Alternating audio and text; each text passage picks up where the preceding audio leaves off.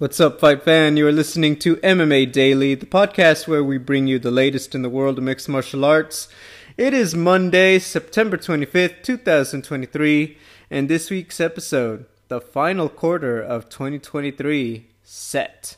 We'll talk about this last weekend's UFC main event, Rafael Fiziev taking on Mateusz Gamrot. We'll talk about the latest in MMA news, fight announcements, pay per views, and everything in between. It is quite the end to the year. We'll talk about a lot of things going on outside the UFC, the latest on Bellator and the PFL, and we'll just have a great conversation because there's no UFC, Bellator, or major MMA this week. My name is Gabriel Gonzalez, and I'm joined by my co host, Natalie Zamudio. Hello, Double G. Yeah, we're getting a little bit of a break. Sometimes, uh, sometimes you need a break, right? Take a little time off. well, one thing I would say is that um, what was it? It's like six, seven weeks. The UFC was on the road with big mm-hmm. events, or at least not at Apex. They obviously had Noche, which was still in Vegas.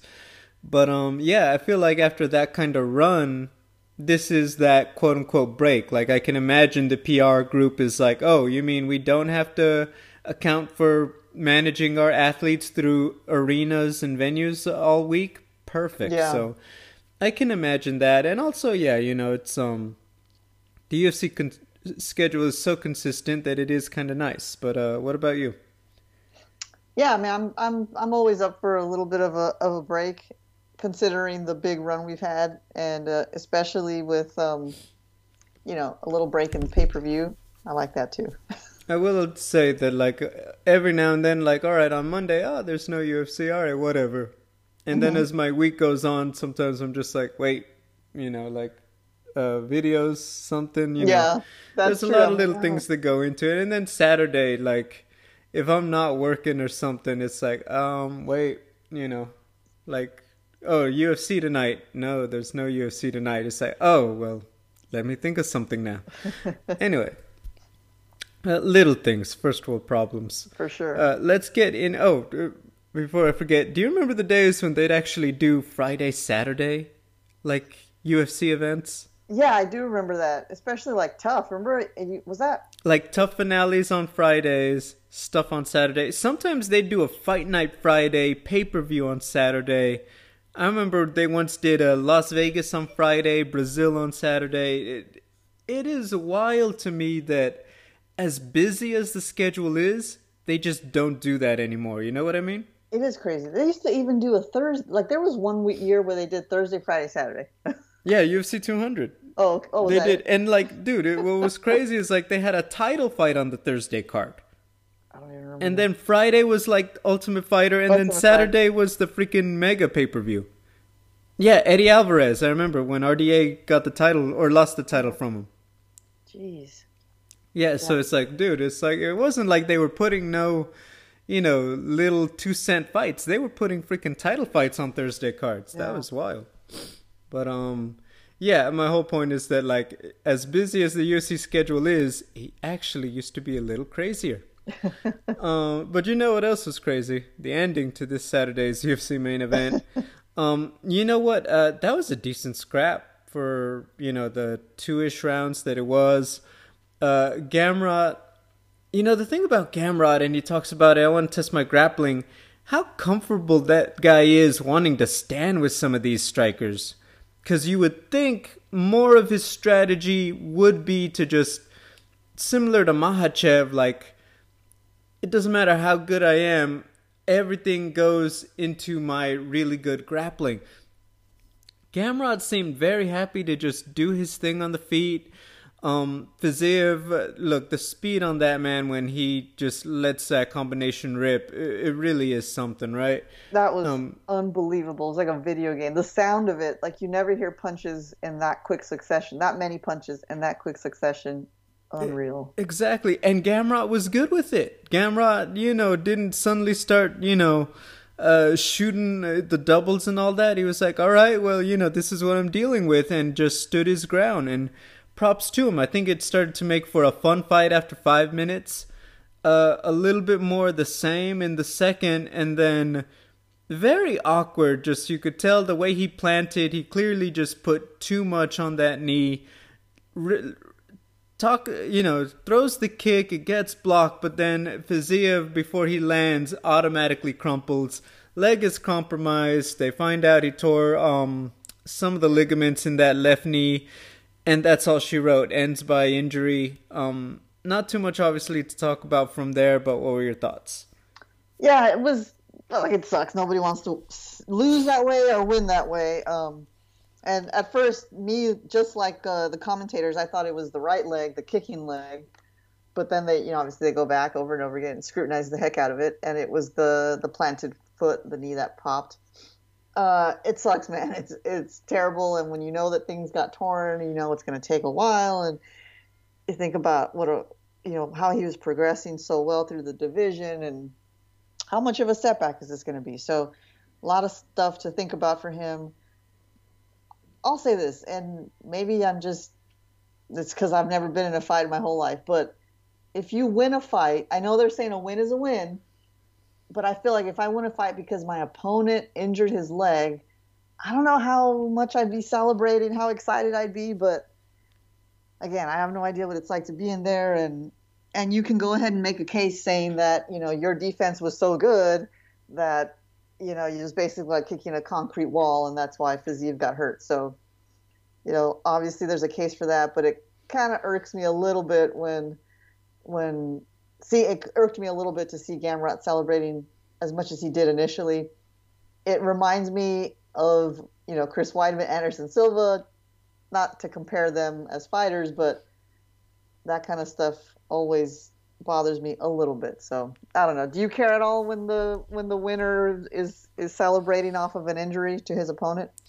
I mean, there's sometimes that thing to be said that it's like, well, they got injured fighting you too hard, and you're that tough, right? Right. So right. it's not necessarily Gamrot's fault. I don't know that he has to feel guilty that Fiziev hurt himself. Oh no. And any fighter.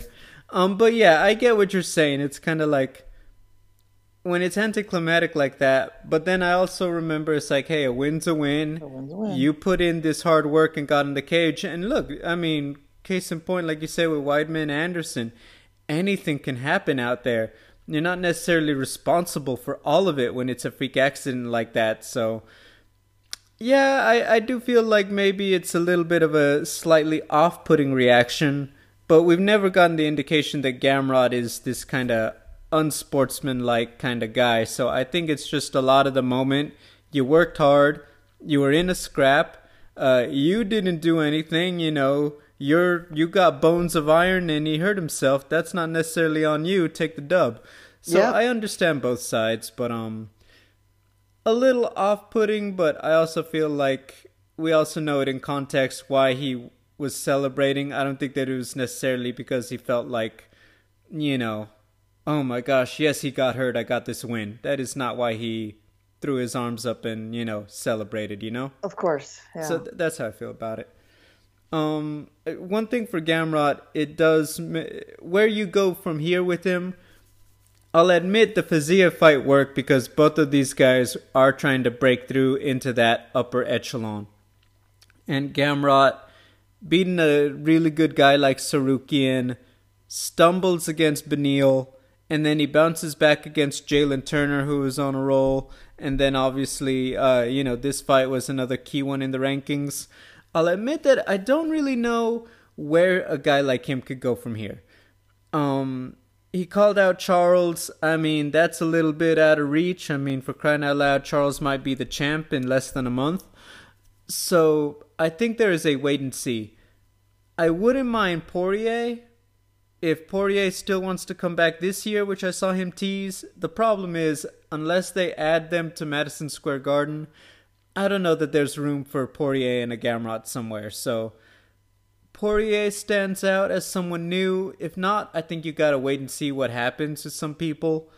Uh, there's a particular fighter who I think has been planning on fighting Conor McGregor, but now I'm not sure if he will fight Conor McGregor, and suddenly that dude coming off a loss doesn't seem like the craziest thought for Gamrot.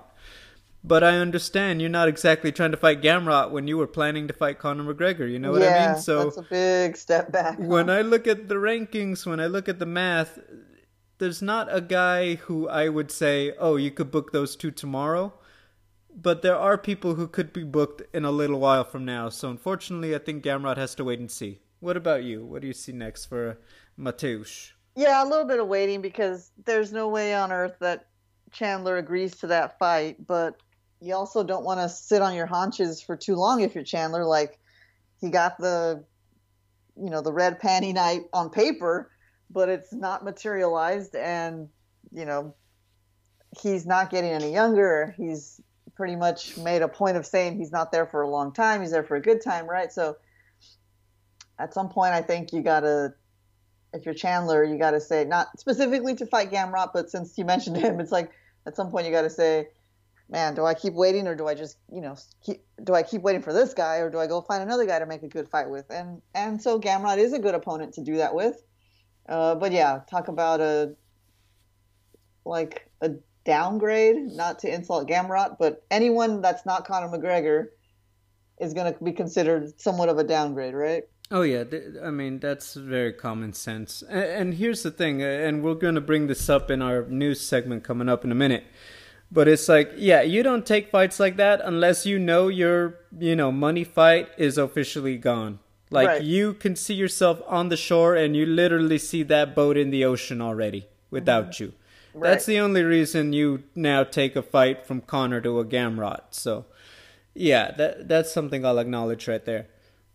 Um, highlights of the undercard: uh, Bryce Mitchell comes back. Uh, really, just um, you know, had that scrap with uh, Dan Ige, but the fight is probably more known for that uh, entire post-fight sequence, and he's got his Bible, and it looks like he's ready to have a mini sermon right there on ESPN, and Michael Bisping just pulls, uh, you know, Bryce Mitchell, everyone. Yep. What were your thoughts on that one? I was cracking up. I couldn't believe it. Initially, you know, when Joe Martinez is saying his name, I'm not paying full attention, I'll be honest with you. And then I hear screaming and I look up and he's holding a Bible. I don't know what he was shouting. Did you hear what he shouted? I don't know. Jesus, I don't know. Yeah, I don't think he had necessarily like, you know, one of the one of the verses ready. Yeah, yeah. And so, you know, you know, Dominick Cruz cannot help it. And so he's like uh, you know, trying hard not to be insulting but also picking at him a little bit. Uh, so we get to the end of the fight. He's trying to force Danny Ige to pray with him on the microphone. And I think Bisping totally did the right thing. Listen, I have I have uh, family members that like to push praying on others, and I'm not a fan of that. So even though it's funny, I kind of you know also I'm just like, man, I hate when people do that when try to shove a Bible in your face. So um, it's it was unexpected. We'll just say that. And you know, poor Dan Ige, I don't know. There was no one there to help him out at the end once Bisping walked away, and so he Bryce Mitchell basically dragged him down to his knees and forced him to pray.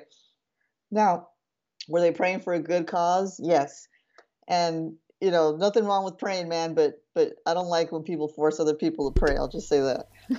the live TV aspect is the one that kind of does Bryce Mitchell in. I don't think he had bad intent, and I think Ige knew he didn't have any. Of course not. Of he course. wasn't trying to troll him. He wasn't trying to like, hey, bro, I know I just beat you, but and now I'm gonna make you do this with me when you probably just want to go back to the locker room.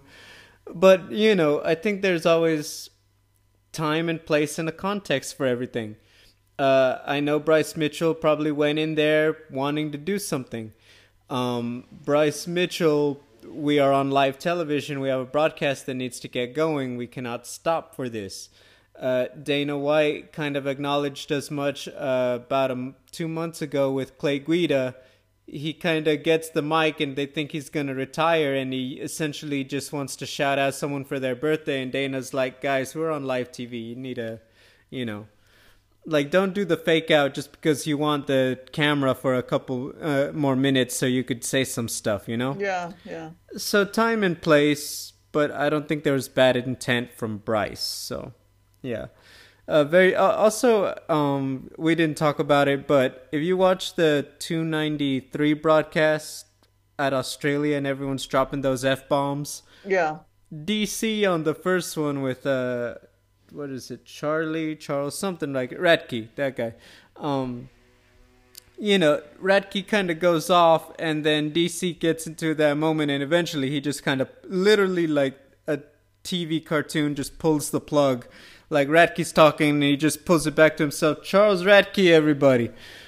And then uh, Manel Kape starts going, and the second he drops that F bomb, DC doesn't even hesitate. He just says, and Manel Kape, everyone. I think that people are learning and they're like, hey, the second they go off that rail even a little bit, boom, that's it. And you don't pass them back the mic, you don't turn back around, you just walk back out of the cage. Their time is done. Yep. and which is very uncomfortable because now, like, no one wants to be left looking like that on live television. It lives forever on the internet. But that's where we are. Yeah. So, yeah, I, I think that there's something to be said that they are very um, they just don't play like that anymore with the live broadcasts. I think they're very careful and they're instructed to be very like, oi, you know, there's only so much we could say. We got to move it along. So yeah, for sure. Um, MMA news. Let's get into it. Uh, UFC 295, November 11th, Madison Square Garden. You know about Jon Jones and Stipe Miocic. They announced Yuri Prochazka making his comeback to take on Alex Pereira. Um, obviously, Yuri hasn't fought since the fight with Glover last year, the fight of the year. Injured himself before the rematch in December. And then Pereira's coming off that victory over Blachowicz late July. Um, also on this card, we have Jessica Andrade taking on Mackenzie Dern.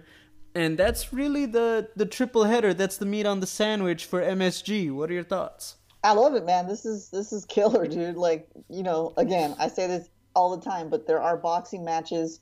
Every every boxing pay per view, you're just paying for the main event. And MMA is UFC is really good at stacking the cards, and so you feel like when it's a pay per view, you're getting your money's worth for the most part. This is one of those fights, UFC 295, Jones Stipe, where you would have just paid for this fight alone. But now they're adding some some some juice to it. Yeah, meat to the bones, as you say.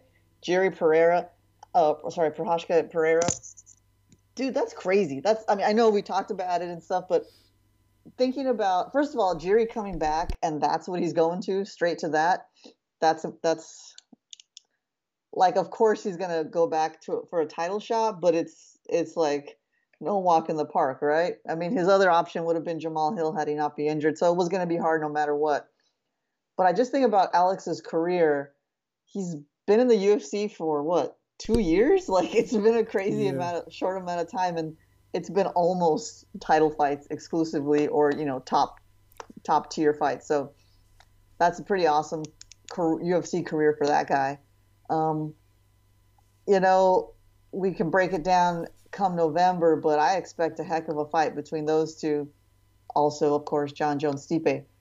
Jessica Andrade and Mackenzie Dern. This is interesting normally anyone fighting Jessica Andrade, however, no matter however tall they were, I would say, oh, they're they're in trouble because Andrade hits like a bomb, or you know, hits like a truck. Excuse me.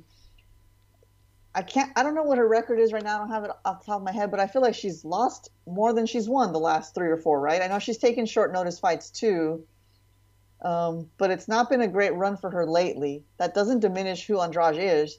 Is but Mackenzie Dern to me has been looking really good lately. Um, she did lose to Blanchfield. Was that her? My, yeah, yeah, yeah. Yeah. Okay. Earlier this year, short notice. Short notice. Yeah. So, so like you know, Mackenzie Dern though has been getting better every fight. She also has big, heavy hands, and she's skilled everywhere on the ground, of course. Her striking is a lot better.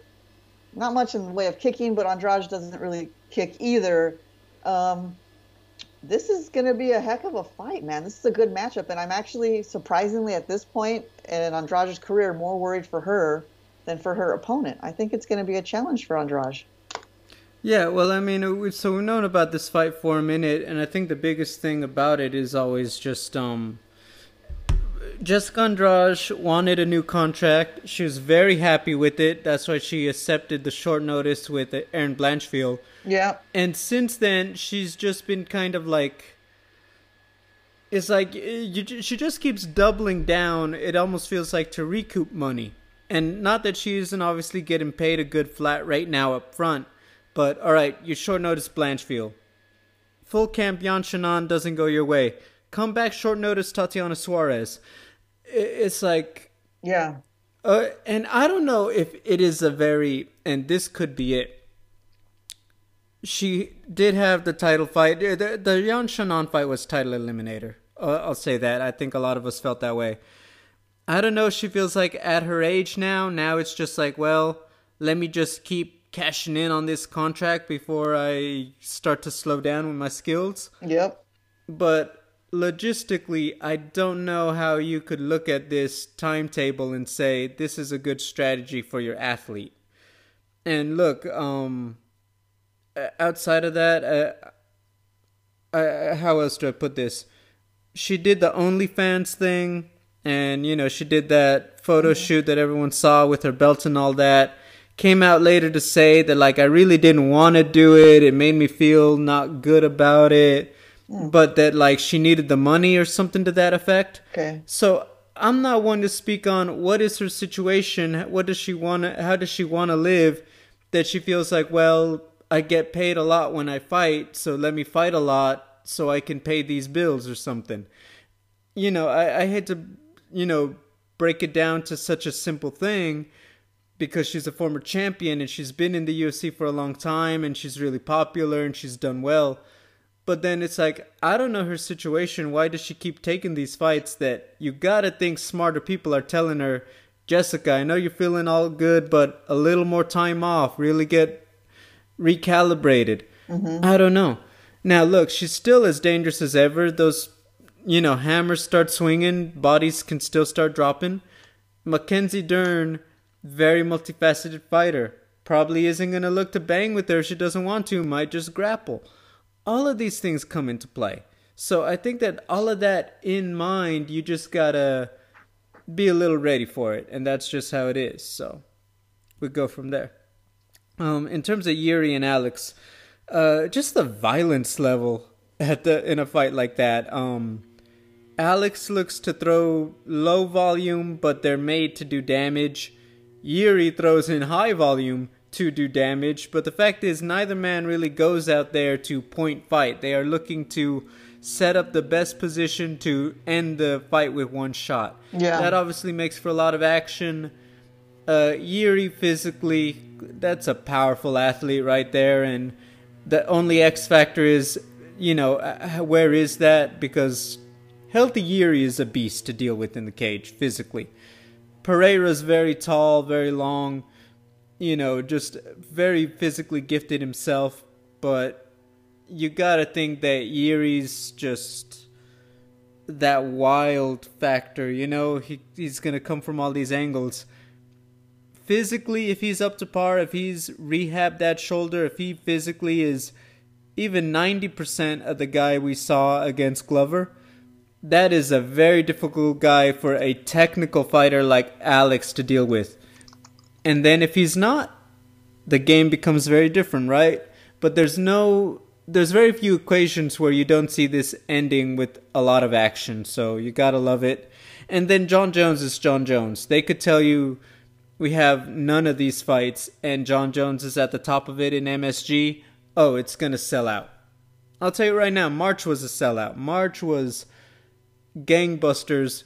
And let me make it clear everybody and their mama was there to see Jon. Yes, we like Valentina, and I think we had Dricus, and I think we had Bo Nickal. We were yeah, Ian Garry. They were there because, and they paid the ticket price because they wanted to see how great Jon Jones could be. Yeah, and he's back again against the heavyweight leader, title defenses, dominant skills It's great. I think it's going to be fun. Let's go. Um, next one in uh, Vegas. So this one also announced uh, Leon Edwards taking on Colby Covington in the co-main event. Uh, co-main event. Uh, Alexandre Pantoja, you know what I'm saying it. Alexandre Pantoja yeah. takes on Brandon Royval. Um, look, obviously Leon coming off that defense in London against Kamaru Usman. Colby hasn't fought since fighting Jorge last March, not 2023 March, 2022 March. Um, Pantoja just beat uh, Moreno in a five rounder in July. Brandon Royval been on a roll since losing to Pantoja in 2021. And then, not for nothing, Ian Garry taking on Vicente Luque, the battle of the Killcliff FC guys, or Killcliff Gym guys. And then Paddy Pimblett taking on Tony Ferguson. So, quite the four pack there going on. Um, we're to talk about who's not there next, but talk about who we have there. What are your thoughts? Dude, that's, you know, okay. Leon Edwards, Colby Covington. Oof. You know, we, we knew it was coming, right? So, okay. But when you get the confirmation, I don't know, how long has it been since Colby Covington's fought? That's, I mean, obviously he was sitting out for this for this title shot, and after Leon defeated Kamaru the second time, it was pretty much known that was going to be the new opponent, the next opponent. But having it in writing is uh, it's exciting. I, I can't, I'm going to be honest with you. You know, I mean, you know this. I can't stand Colby Covington on the mic, but I do enjoy his fighting. It's it's you know consistent. It's effective, and it it gets the job done. But how will it um, how will it stand to against Leon Edwards, who defeated Kamaru so seamlessly the second time around? Um, looking forward to the lead up for this December bout. Colby on the mic. He's already done an interview with James Lynch. Uh, probably others. That's just the only one I'm aware of. And so, you know, he's going to be out there uh, sharing his wisdom with the folks. Um, Pantoja, Brandon Royval, that's cool. I mean, it's it's expected. It's it's going to be exciting, but I'm not like jumping out of my seat for it because Colby Edwards is the one I'll be there for. But also, Paddy Pimblett, Tony, Fer- Paddy Pimblett, Tony Ferguson. That's like, should we be praying for Pimblett or Ferguson? Like, who's more in trouble here? I don't know. yeah, I mean, this that is probably the biggest like um, what's it called? Question mark on this one. Yeah. I, I hate to say it. It does feel like this is the Tony Ferguson um, end of the line party.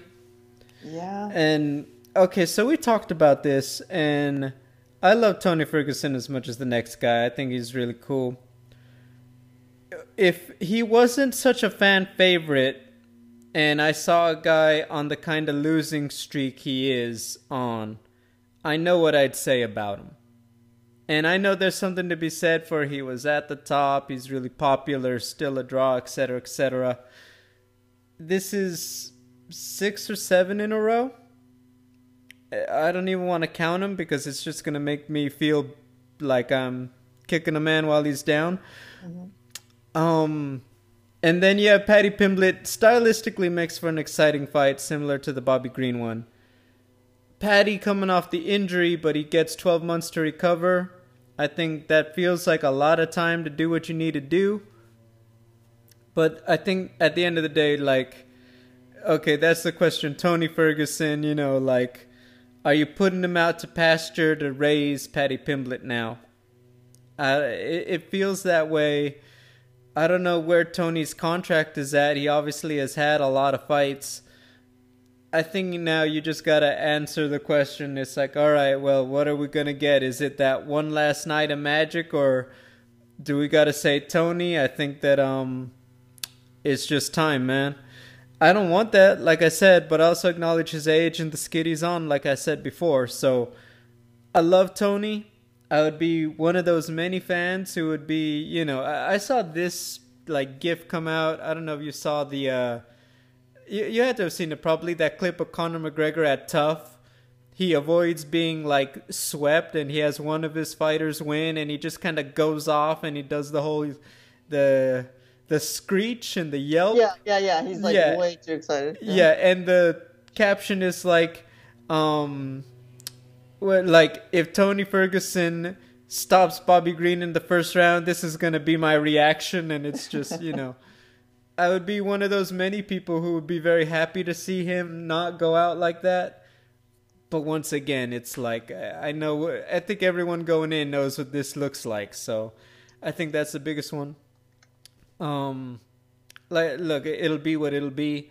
Ian Garry Vicente Luque, I think that one's huge. I think that this is a very Ian Garry starts taking on top four fighters if he wins in the in that fight. Vicente Luque gets back into talking about fighting those types of guys if he wins this fight. Yeah. Big high stakes. Uh, Pantoja Royval, um, I think so. Here's what I'll say. I know after having all of this stuff happen with trilogies and quadrilogies and all this other stuff with the title, a change of pace is nice. That being said, now I almost I almost wish we got a Brandon Moreno announcement too. Like I would have loved to hear we're gonna go Pantoja Royval and Brandon Albazi. I think that would have made okay. So now things are moving. Hell, let's throw Manel Kape and uh, Kai Kara France on the card too. Let's get crazy. I, I would have loved that because then it's like, all right, now this makes me more excited for the title fight because now I know what they're dealing with, right? I would have liked that. We didn't get it. Okay, it is what it is. All of the, put all of that together. Good times are at flyweight. Similar matchups that I just said are probably coming, but just by itself, I get it. Now there's less name value, so it doesn't, you know, doesn't blow my socks off. My shoes stay firmly laced. So Right, there right. you go. And then uh, look, the main event is what it is. Um, we've been waiting for it. High stakes. I think for Leon Edwards. I mean, you look at his last several fights. Even Nate Diaz. Nate Diaz isn't as much a talker outside the cage, leading up to a fight as much as he is in it. And now you have this fight. You got a guy who's going to do all the talking for you. But the problem with that is you now have to deliver. And while Colby has similar skills, he fights differently compared to Kamaru Usman and some of these guys. That mix of the forward pressure and the wrestling, it, it really does. Be, it, there's a reason it's a problem for so many guys.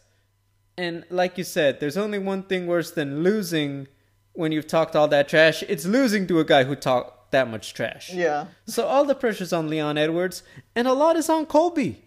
Bro, you've been out over a year and a half. You better put up or shut up. Yeah. Because really, the vitriol, I mean, let's be real, it doesn't get much worse than it already has for him, but it will still be bad if he loses. And that says everything you need to know. As a grouping, I like the five fights. There's plenty of name value, plenty of high stakes to get excited about. I'm sure the prelims are going to be good.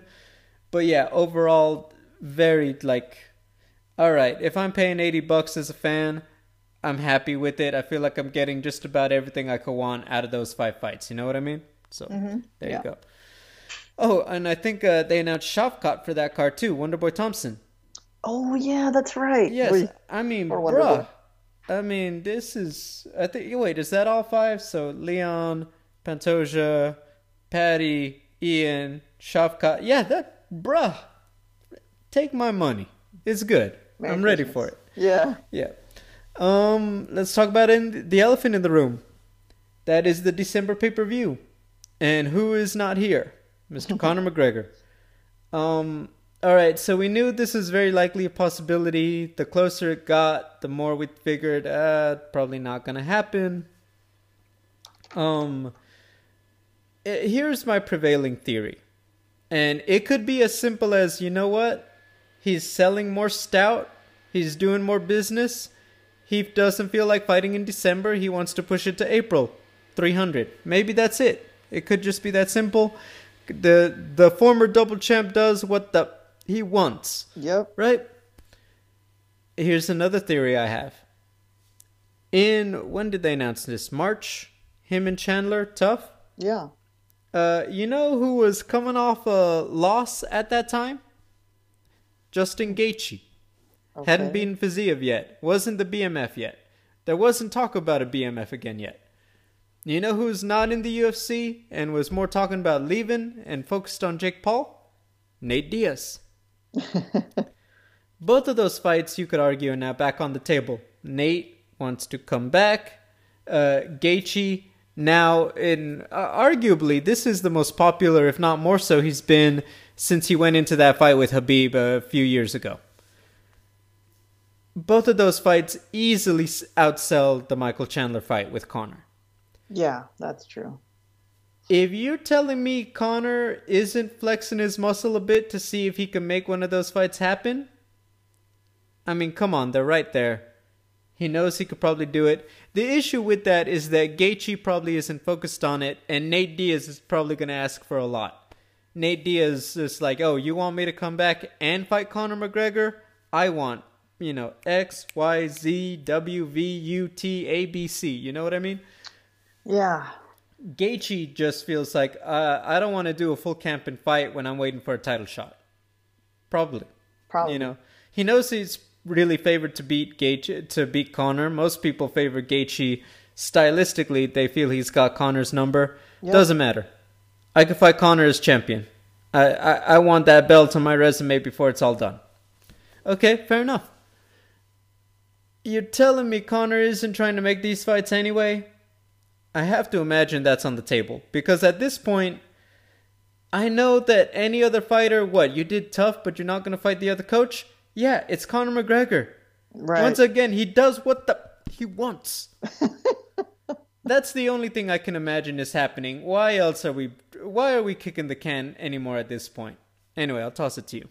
Yeah, man. I mean, those are they make a lot of sense. Your uh, your positions there, and sometimes though, when Conor McGregor tweets, "I just want to fight," and they're not letting me fight, I believe him and am I wrong to believe him? Like, do you think he's really?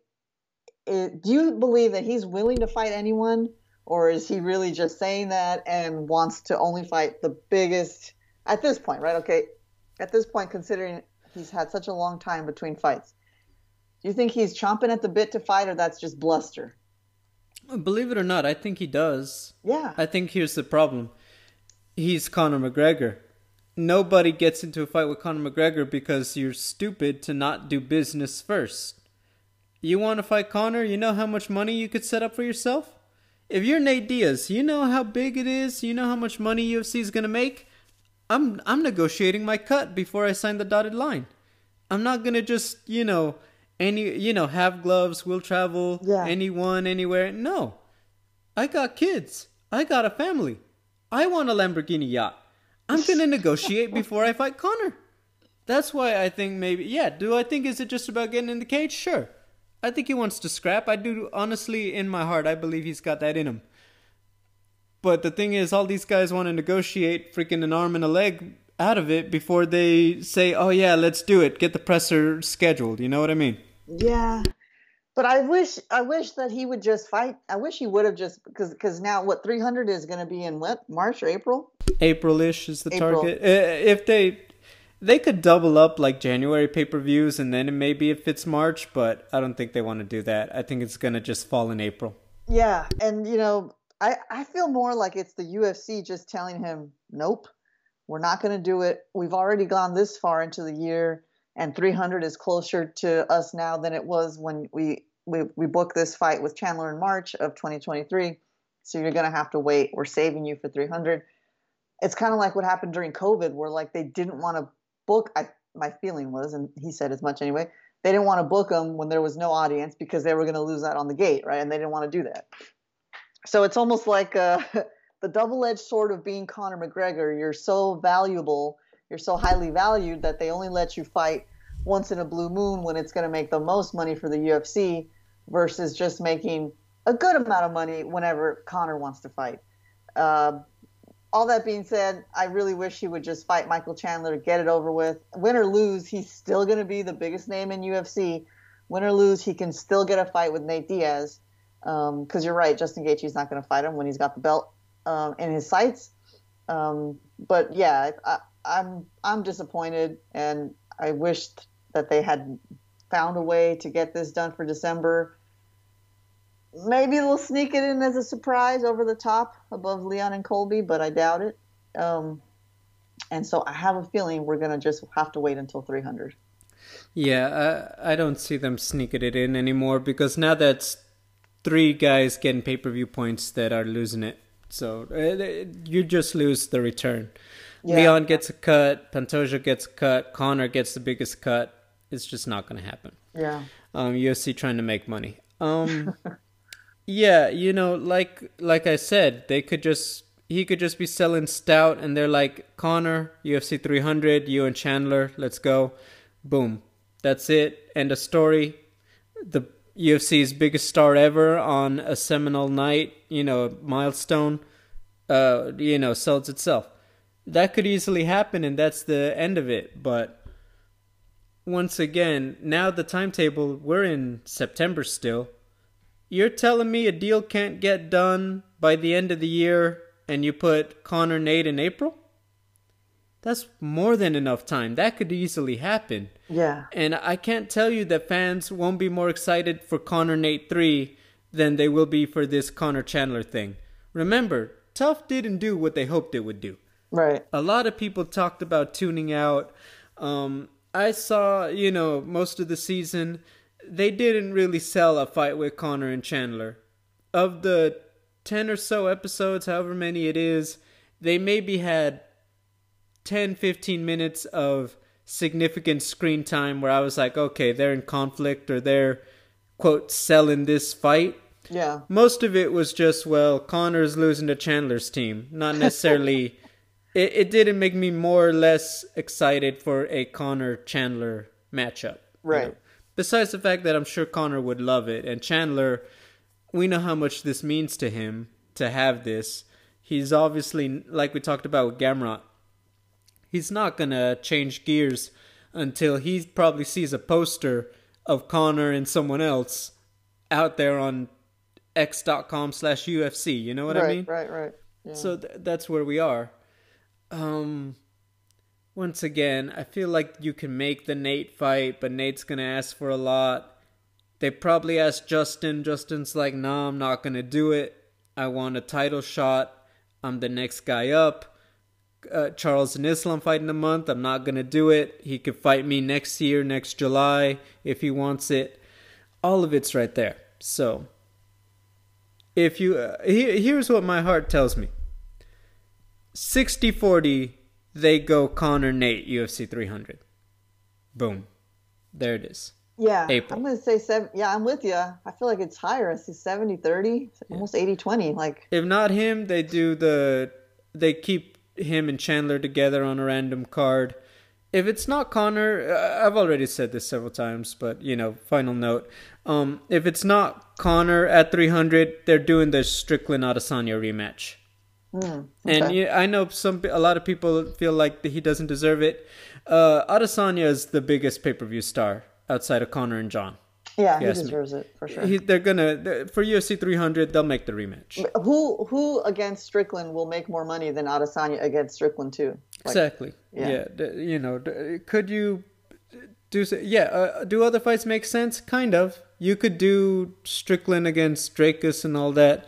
Uh, Khamzat gets the worst end of the deal. His layoff now has pushed him out of the picture when you could argue everyone was trying to force him into it. Mm-hmm. And so, where you go with him, I don't know. They'll figure that out. But yeah, that's just where we are. Um, going forward now, MMA news. Dana White did say they're gonna do the trilogy with Alexa and Valentina. He committed to an annual event on Mexican Independence Day, even if it's not in Vegas, even if he doesn't have T-Mobile, even if Canelo or someone else wants the date, he's doing it. Nice. They're gonna fight again. Says he wants to, like I said, Noche UFC. I think just kind of make it a thing. Um, he did also say, all right, so Erin Blanchfield, Manon Fiore probably makes sense too. What are your thoughts? You know, I, it's the right move. Shevchenko, Grasso Shevchenko three. It's tough for me as a big Shevchenko fan to to watch this fight again because I just get nervous and I, I don't want this to be, you know, three in a row, three losses in a row. But I think they make a great matchup. They're both just getting after it. No one's yielding. We've seen that in the both in the first two fights, especially the second. It's the right thing to do not only because Shevchenko looked great and so did Grasso, they were going back and forth, but because of that darn judge's scorecard, like there's always going to be an asterisk here. You got to run it back. So I'm glad he agreed. I know he was super pissed about that judge's decision. Also glad about the the commitment to Noche UFC. That's kind of ballsy, saying like we're just gonna sort of you know box out or uh, elbow our way into this night. Um, you know, whoever else wants to do a, a, a, combat sports event on that night, go for it. But we're telling the world we're planting our flag here too. So I like the energy behind that. You know, so I get it. Uh, now that he said it, it's kind of like, well, I just come to terms with it. I personally feel like the ones that really lose out are Manon and Erin because we've talked about this. There's only a short window for you to secure the bag when you're on a roll. Erin's on a roll, Manon's on a roll. They've been putting in work, Manon especially. And now you're up against a really tough opponent and when you should have the title fight. And I understand one of them was always going to get screwed, but now it's not just you lose a title fight. You you could take a there's a very big chance one of them takes the L and they don't get a draw and get to make a lateral move. So that really sucks because I want to see these I want I always want to see anyone who's on a roll take it as far as they can. Be all you could be if you put together an Anderson Silva, Demetrious Johnson win streak, I want to see it. And when you are in these positions but you're not the champion, I know how much money you're losing out on. And that really sucks. So, yeah. As much as I get it, it makes sense. Uh, let's get a resolution to Valentina Alexa.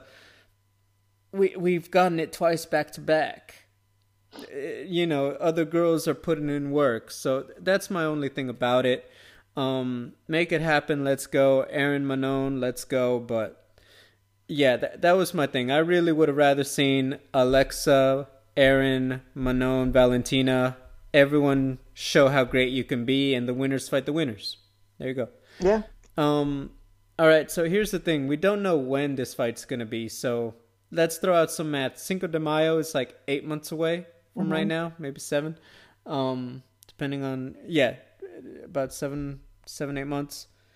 Uh, obviously, Independence Day is a year from now. I don't see them waiting that long to do the rematch. And I'm also not saying that Cinco de Mayo would have been where they put Alexa and Valentina anyway. They mm-hmm. could put Yair there and put Brandon on Independence Day. It, they could really. Guys can fight multiple times before then. When do they do this? I don't know this suddenly starts to feel like the co-main event to 300 Strickland Adesanya or Conor Chandler. You know, it's uh, all of that. I feel like we're targeting a spring fight for everybody, if not early summer, depending on Valentina's injury. So, I think that's just where we're at. We'll figure it all out. Yeah, makes yeah. sense. Um, uh, what's our next one? So another fight announcement: Jared Cannonier, Roman Dolidze uh, Jared is on a two fight win streak and beat Sean Strickland. He was the backup for Adesanya Strickland.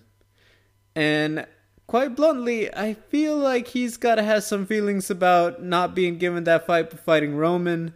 Um, Roman is looking to bounce back from a loss to Marvin Vettori, but he was doing well before then. What are your thoughts? Uh, you know, this is a fine fight. It's not one of those that I give much uh, thought to. You know, Jared Cannonier is always, well, I should say it's hit or miss, right? Sometimes he's in there, he's knocking people out. Sometimes he's fighting a little too patiently, a little too carefully, and it's not the most exciting. So it's a good fight, and you know, I'm not thrilled about it though. Put it that way. Put it this way. Um, this is going to be the crux of the question. Jared Cannonier beat Sean Strickland how outraged are you that he does not get a better fight? I'm not. Why? He's just not. And how do I say this without sounding terrible? He's not special enough. This in the, is in the division right now. This is the crux of something we talk about. Meritocracy just isn't everything. Jared's a perfectly nice guy. He's a fun guy to watch most nights. Um, I think though this was always the thing that happened, and this is how Manon Fiore, this is how Beneil Dariush, uh, Belal Muhammad, you got some perfectly great guys that if they do not elicit enough emotion, and that investment from the fan base, this is what happens, right? You could be fighting for the title, it makes sense, but you're fighting Roman Dolidze? Sorry, not sorry? Yeah. Um, R- Roman's a perfectly tough contender. I think we could see Roman break into that picture, to be quite honest with you. He's right there like Jack Hermansson. But I think, though, th- th- this is where we always go back to it. This is why, you know, a little bit of that branding and stuff is important. Khamzat is Khamzat, and he's got it. Even Paulo Costa has kind of cracked the code a little bit. He's figured it out. Strickland and them. I think that Jared this is where you know making some noise is so valuable because I think now Jared becomes that he, he you just saw him got get shafted. He could easily be saying, um, "Let me wait. I'm fighting Hamza. I'm fighting Costa, and I, am getting a title shot off of this one." And let Izzy and Duplessis, you know, and all of these guys fight for it. I'm gonna fight for my title shot. Instead, you get shunted out of the conversation. And maybe he feels like he needs to stay active, and maybe this isn't the worst move for him. But because of that, because there's no outrage, this is how you end up on being on the outside looking in in the title picture. And I think that that's what we just saw against uh, with happened Jared Cannonier, yeah. which sucks because he's really good. I favor him to beat Roman, Mm-hmm. But man, does that not suck? Because it's like, dude, you you beat Strickland. Yeah. So MMA you were math, the backup. Right? Yep. Yeah. oh well, I get a title shot. Yeah, we're gonna give you this fight. What? Yep. anyway, that that's what I kind of say. Like when they break it down, this is why it's a sad thing. Meritocracy just isn't everything. Anyway, uh, th- so that happened. Um, let's talk about a little bit of Bellator PFL. Per Ariel Helwani, um, the deal is still in the works. There is a lot to be figured out, but per Helwani, they are still working on it, and there is a contingency. There is backups if PFL and Bellator falls through. Um, look, this is a very game-changing deal for both businesses. It's not gonna be as a simple matter of oh, we could do whatever we want with Bellator for 50 million. Let's take it Bellator is worth way more, but you get what I mean. Yeah. Um, one thing that is gaining traction, the idea that Bellator will not only, you know, be bought out, but they will actually continue as a separate entity to the PFL. Now, what exactly does that mean for saying, let's say, the champions taking on the PFL champions, pay per view or otherwise? We don't know. But there is a lot more steam to this idea that Bellator will not only be bought, but they're not going anywhere in 2024. What are your thoughts on that? My first thought is that's stupid to not have the Bellator roster incorporated into PFL and becoming PFL fighters. Uh, but I, I, I, think it's stupid because you know I was so excited about PFL finally being rich with fighters we know, fighters we want to watch, from Bellator and PFL and you know creating some more meaningful competition that's going to entice me and other people to tune in regularly. That's what I was looking forward to. If Bellator is acquired by PFL but continues to operate under its own brand and fighters from Bellator stay fighters from Bellator, what can we look forward to? And that instance would be what Bellator was already doing with Rizin, right? Which is pitting these promotions against each other, um, champions Bellator champ versus PFL champ, but like that seems kind of weird when they're both owned by the same company. For some reason, it's not as exciting as competing against a wholly outside promotion. So I think it's it's strange. I don't like this. I hope this isn't what shakes out. But you know, uh, apart from Bellator versus PFL fighting each other, and that kind of could be cool, I guess what is the upside to to to Bellator staying as its own promotion, its own entity under the PFL umbrella? Maybe less layoffs. That's obviously a great thing. So I don't know. What do you think? Are you what do you what do you hope this this turns out to be? PFL absorbs Bellator, or they coexist under the uh, um, PFL umbrella? So as I've talked about, probably the biggest thing is that it all of the to to add Bellator would change business as PFL knows it. And yes, they have a lot of money. They are trying to evolve. But you know, I'll use the Leon Edwards example. Leon Edwards is a champion now, probably making big money. Uh, in PFL, you just have to win five fights in a row to make a million. If, yeah. I think sometimes no, it might even be four. Yeah, it, it, I think it's four actually. Sorry. I mean, I don't know where Leon was in four fight win streak prior to winning the title. I promise you, he wasn't making a million. Right. Wh- why is this significant? PFL has a great appeal of big fish, small pond to the free agent market. Mm-hmm. Okay, so I'm not about to be a UFC pay per view guy they're not going to push me like they're doing Ian Garry, Paddy, and guys like that right this minute. Okay, but now I still got gas in the tank and I can make big money.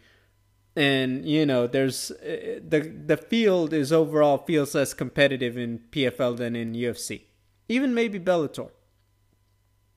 You you bring in the whole PFL roster, sorry, the whole Bellator roster to PFL, that entire concept is dead it's done. Too many guys, too much competition. Suddenly it's like, well, take your chances now. Because you now go from fighting for the biggest brand to now you're in a smaller brand, but the competition's just as real. And also, maybe PFL with that much roster, maybe they're not as invested in opening the checkbook for you as they were before. So I think that not combining them. I, I I'll say this: if they buy Bellator, the ultimate goal has to be to combine them. I don't think they're just going to use it. I, I think it would just. Bellator is too big of a brand to just condense into a feeder system like the LFA or Fury, you know, Cage Fury FC, Fury FC, all that. It it just it just is. Or essentially, you would uh, you'd essentially just uh harvest it for all the guts. You take the heart out, you take the stomach, you take all the important organs, right? The Johnny Eblens, AJ McKee, Vadim, Ryan, you know, all this, Patricio. And then you leave Bellator with what? To continue operating. It, it just it just doesn't seem feasible. So I think what we are seeing is they are going to buy it in the process of phasing it out and maintaining their contracts. And I think that in the short term, yeah, they probably are going to bring in the Bellator champions for a pay per view and the big events. But outside of that, I just think that what it is is you want to economically dissolve Bellator rather than liquidate it at mm. the end of this year. That's the only way I feel like these pieces work because gotcha. we talked about it. There's not a space for everybody in the current PFL. And I don't know that PFL necessarily wants to just let's open up women's flyweight, let's open up bantamweight, and let's just add all these people and let's go. I just don't think that's what they want to do. And that's why we're doing all of this. You know what I mean? So. Yeah. I mean, I like it. I like what you're saying. It makes sense. And I'm also being impatient, feeling impatient because I just want this to get resolved already so we know what the landscape's going to look like with the the rosters of these two fighter of these two promotions. But obviously, this is a big negotiation, a big acquisition, or a big, you know, absorption, whatever it's going to be, and these things take time. So, patience, but impatience at the same time. Hey, and now they're talking about um, what's it called? Like, there's not only a Bellator 301, a Bellator 302. They're gonna keep rolling. Yeah, so that's like hilarious. But yeah, I mean, I I find that yeah, like I think they said this past Friday, sorry Saturday's Bellator event, twenty three fights. That is a very meaty card. You know what I mean? Yeah, it is. Could That's be there lot. all day. All day. but um, yeah. So business is uh, changing, but I think that's the only way all those pieces work. You know what I mean? I agree. So. I agree. Um, final note: This one's on me. Uh, the Bella, sorry, the PFL Championships on November. Is that twenty four? I want to say twenty four. Yeah, November twenty fourth.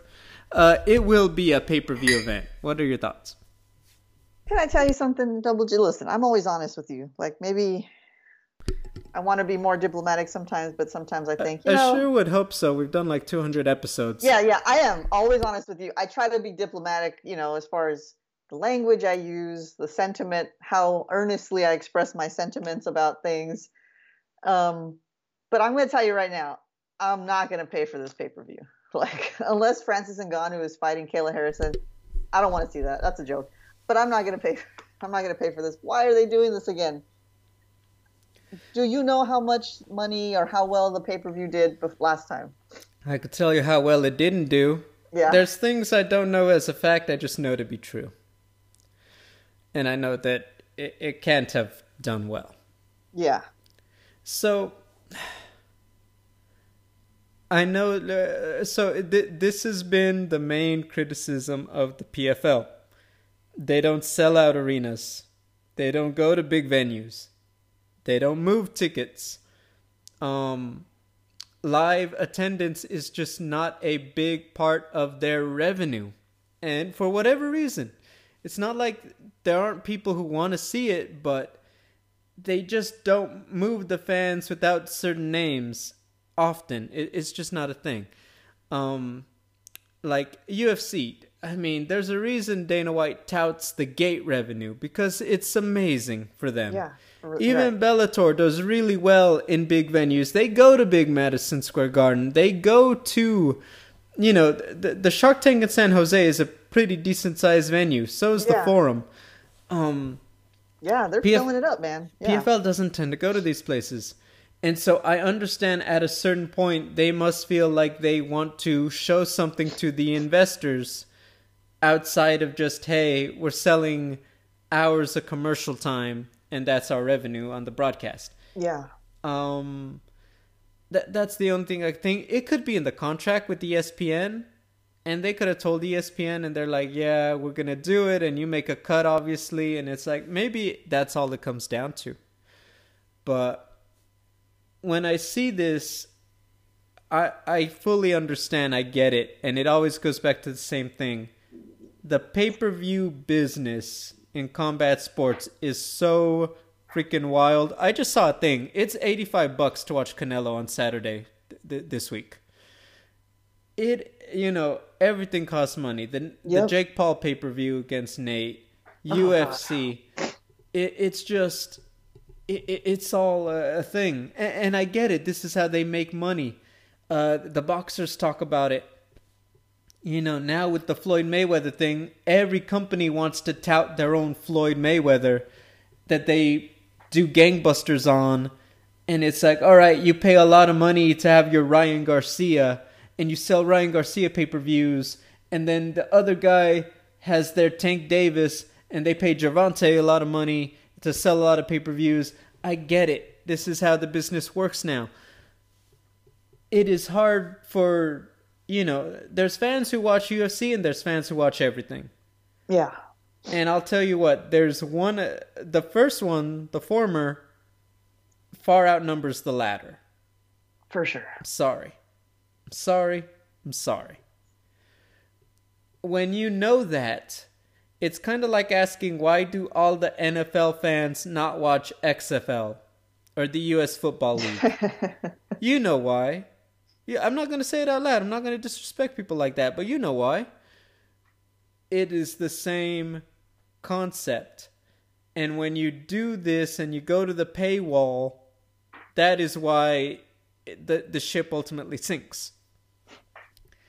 I think that PFL has something they need to show the higher ups, the people who own it, the people who have skin in the game, who own the stock, who have a cut of, you know, they're all looking for a cut of the action. I think you need to see these pay-per-views happen because it's like well, we're paying all of this money, we need to see eventually some of it come back. Now, everyone and their mom knows PFL 2024 is going to be different than 2023. It's going to be. Yeah. It has to be. There's no way it's not. But this year, already set in stone, it just always was going to be what it is. And now, look, we talked about it. The championship card is awesome. Add Kayla and Julia Budd, it's great. But when you talk about the paywall for non UFC MMA, Oh my lord. I get it, you get it, we all know it. And so I, I, I said it. The biggest thing I would have wanted to see PFL do: make sure Ngannou's there, make Yeah. sure Jake Paul's there, invite Mike Perry, invite Luke, Ro- uh, invite all these people, and tease this idea that they all could be fighting on pay per view next year, and just make it like the soft launch of PFL 2024. Right. Instead, you put it all behind a paywall, and it's like, I know what the fans are gonna say. Oh man, a night of pay per view that I'm not gonna watch, Yep. Exactly, dude. It's And- very frustrating. and that's that's what it comes down to, and I think that's where they are. And like I said, why does PFL do this? They probably are obligated to. They're not gonna say it, but they're obligated to. This is one of those things people don't talk about because it's not as fun and it doesn't make it seem as nice. Now it just looks like greedy corporations. But this is a business. The point is to make money. That's what's happening. So, um, I hate to end the show on that note, so I want to talk about it next week. Uh, not only do we have at UFC Bobby Green and Grant Dawson, we have Bellator 300. That's Usman, Brent Primus, Ryan, Vassell, Cyborg, Zingano, Ilima-Lei, Liz Carmouche. I mean, what are your thoughts? That oh, look, man, that's that is a very exciting card, and I love that Bellator is, you know, at 300 fights. You know, I I I don't know why I thought UFC was ahead of them, but so it's kind of like cool to see that Bellator gets to 300 first. But well, remember, UFC, uh, all of Bellator's events are numbered.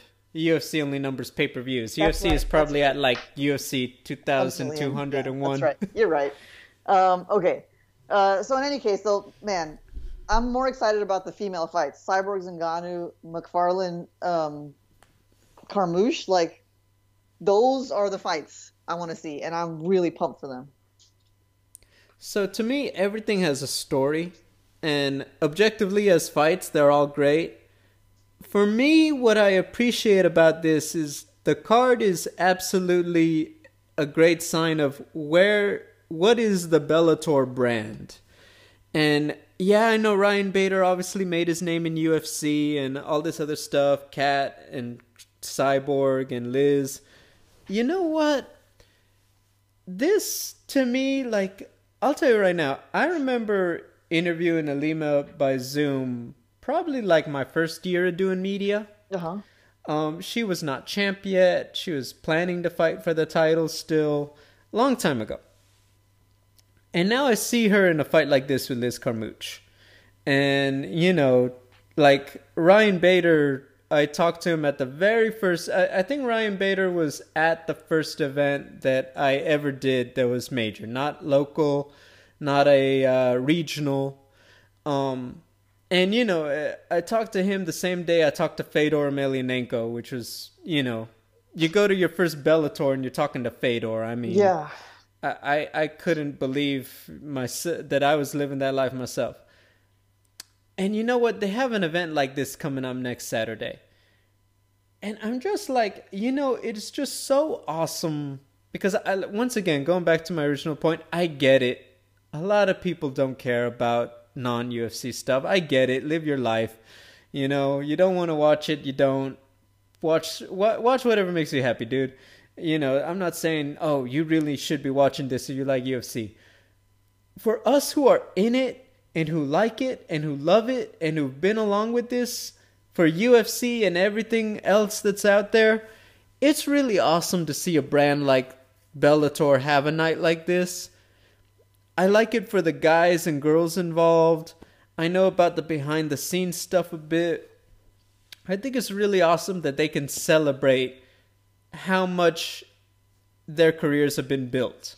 Look at the career Ryan has had, and Liz, and Ilima. Usman freaking on a roll. I mean, come on. That, that kid's got such a bright future ahead of him right now. I think it's so awesome. And so I get it once again. I know what I say about the Bellators and the PFLs and the mountain they're climbing. If you're a fan and you watch it and you know you know how cool 300 is.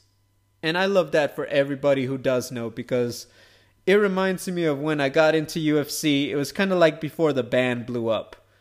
Like I remember seeing people in 2008 and they'd have a tap out shirt and you're wearing one and you kind of it's like a secret. It's like do you watch UFC?